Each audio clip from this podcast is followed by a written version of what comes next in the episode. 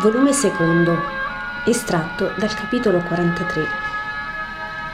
Gesù sulla via del ritorno coi pastori presso Hebron.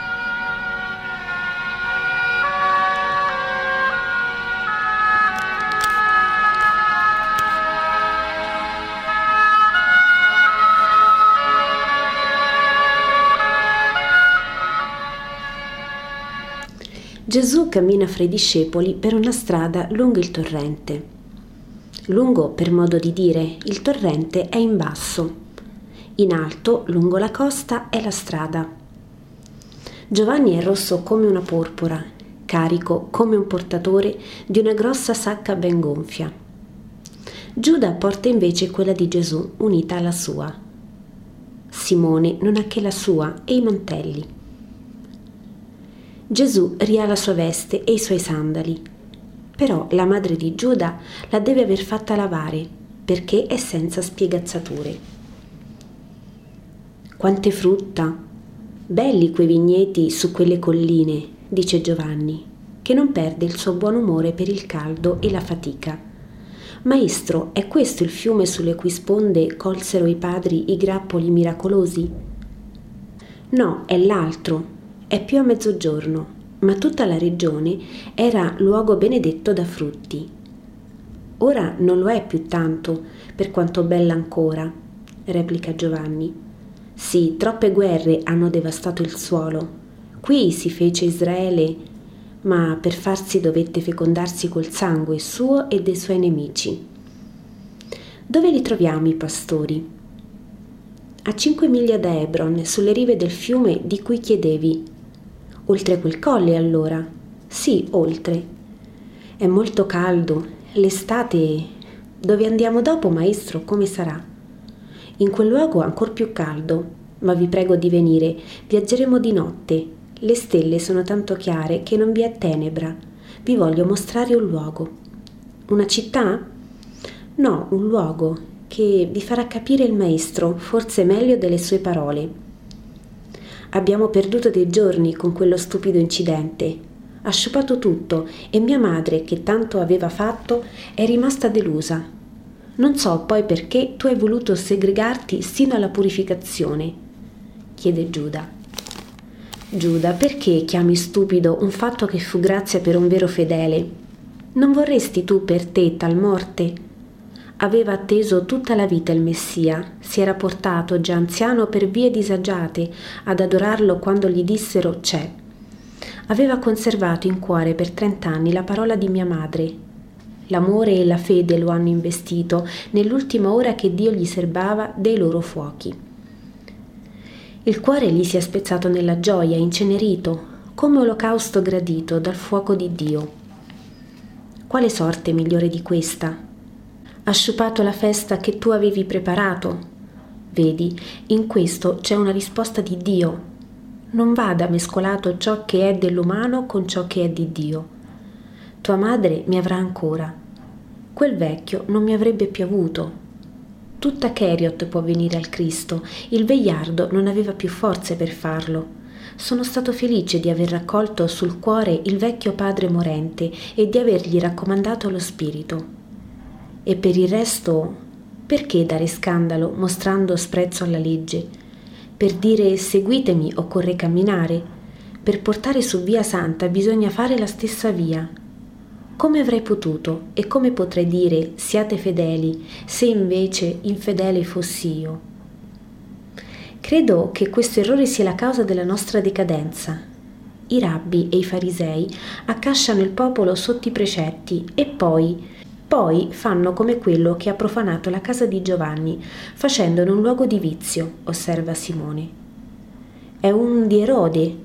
Sì, Giuda, ma le stesse colpe sono anche nelle caste che si dicono, da sé se lo dicono, sante. Che ne dici, maestro? dice Simone.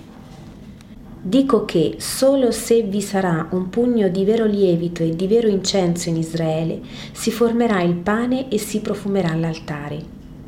Che vuol dire? Voglio dire che se vi sarà chi verrà alla verità con cuore retto, la verità si spargerà come lievito nella massa della farina e come incenso per tutto Israele. Che ti ha detto quella donna? chiede Giuda. Gesù non risponde, ma si rivolge a Giovanni. Pesa molto e fatichi? Dammi il tuo carico. No, Gesù, sono uso ai pesi e poi me lo fa leggero il pensiero della gioia che ne avrei a Isacco. Il poggio è girato. All'ombra del bosco, sull'altro versante, sono le pecore di Elia e i pastori seduti all'ombra le guardano. Vedono Gesù e corrono. La pace a voi, qui siete. Sì, eravamo in pensiero per te e per il ritardo, incerti se venirti incontro o ubbidire. Abbiamo deciso venire sin qui, per ubbidire a te e al nostro amore insieme. Dovevi essere qui da molti giorni abbiamo dovuto sostare. Ma nulla di male? No, nulla, amico. La morte di un fedele sul mio petto, non altro. Cosa vuoi che accadesse, pastore, quando le cose sono ben preparate? Certo bisogna saperle preparare e preparare i cuori a riceverle, ma la città ha dato al Cristo ogni onore, non è vero, maestro? È vero. Isacco, siamo passati nel ritorno da Sara, anche la città di Utah, senza altra preparazione fuori di quella della sua semplice bontà e della verità delle parole di Isacco, ha saputo capire l'essenza della mia dottrina e amare di un amore pratico, disinteressato e santo. Ti ha mandato vesti e cibo, Isacco, e agli oboli rimasti sul tuo giaciglio tutti hanno voluto unire qualcosa per te che torni nel mondo e che sei privo di tutto.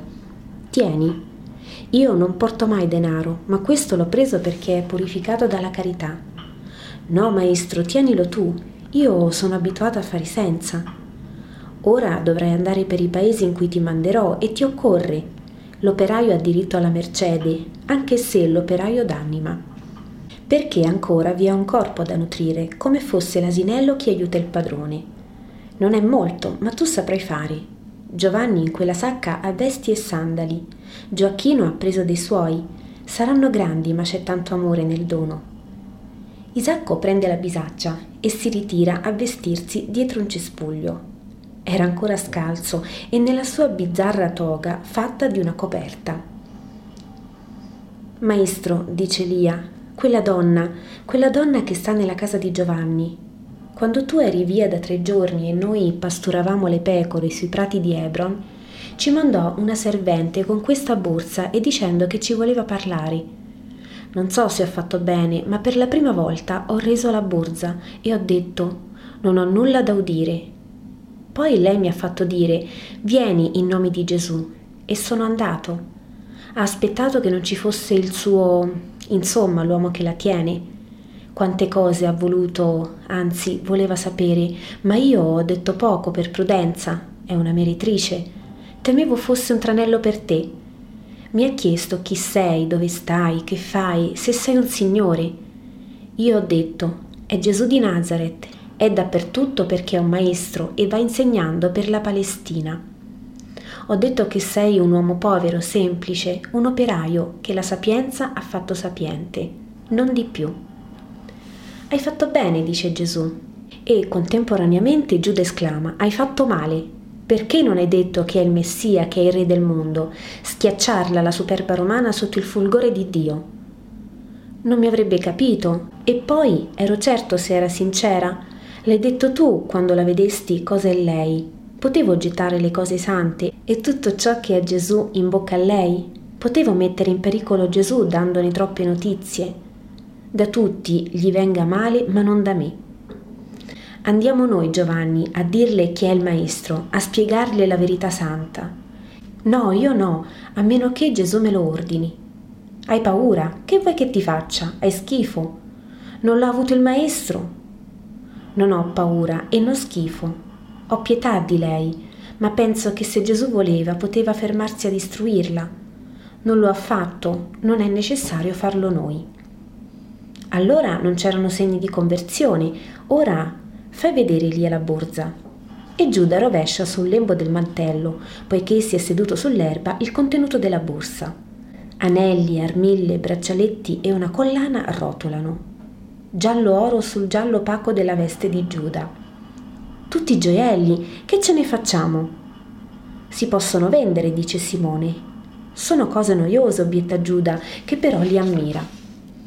Gliel'ho detto anch'io non prenderli. Ho anche detto il tuo Signore ti batterà, ma mi ha risposto non è roba sua, mia è e ne faccio ciò che voglio. So che è oro di peccato, ma diventerà buono se usato per chi è povero e santo, perché si ricordi di me. E piangeva. Vacci, maestro. No. Mandaci Simone. No. Allora vado io. No. I no di Gesù sono secchi e imperiosi. Ho fatto male, maestra, a parlare con lei, a prendere quell'oro, chiede Elia, che vede Gesù serio.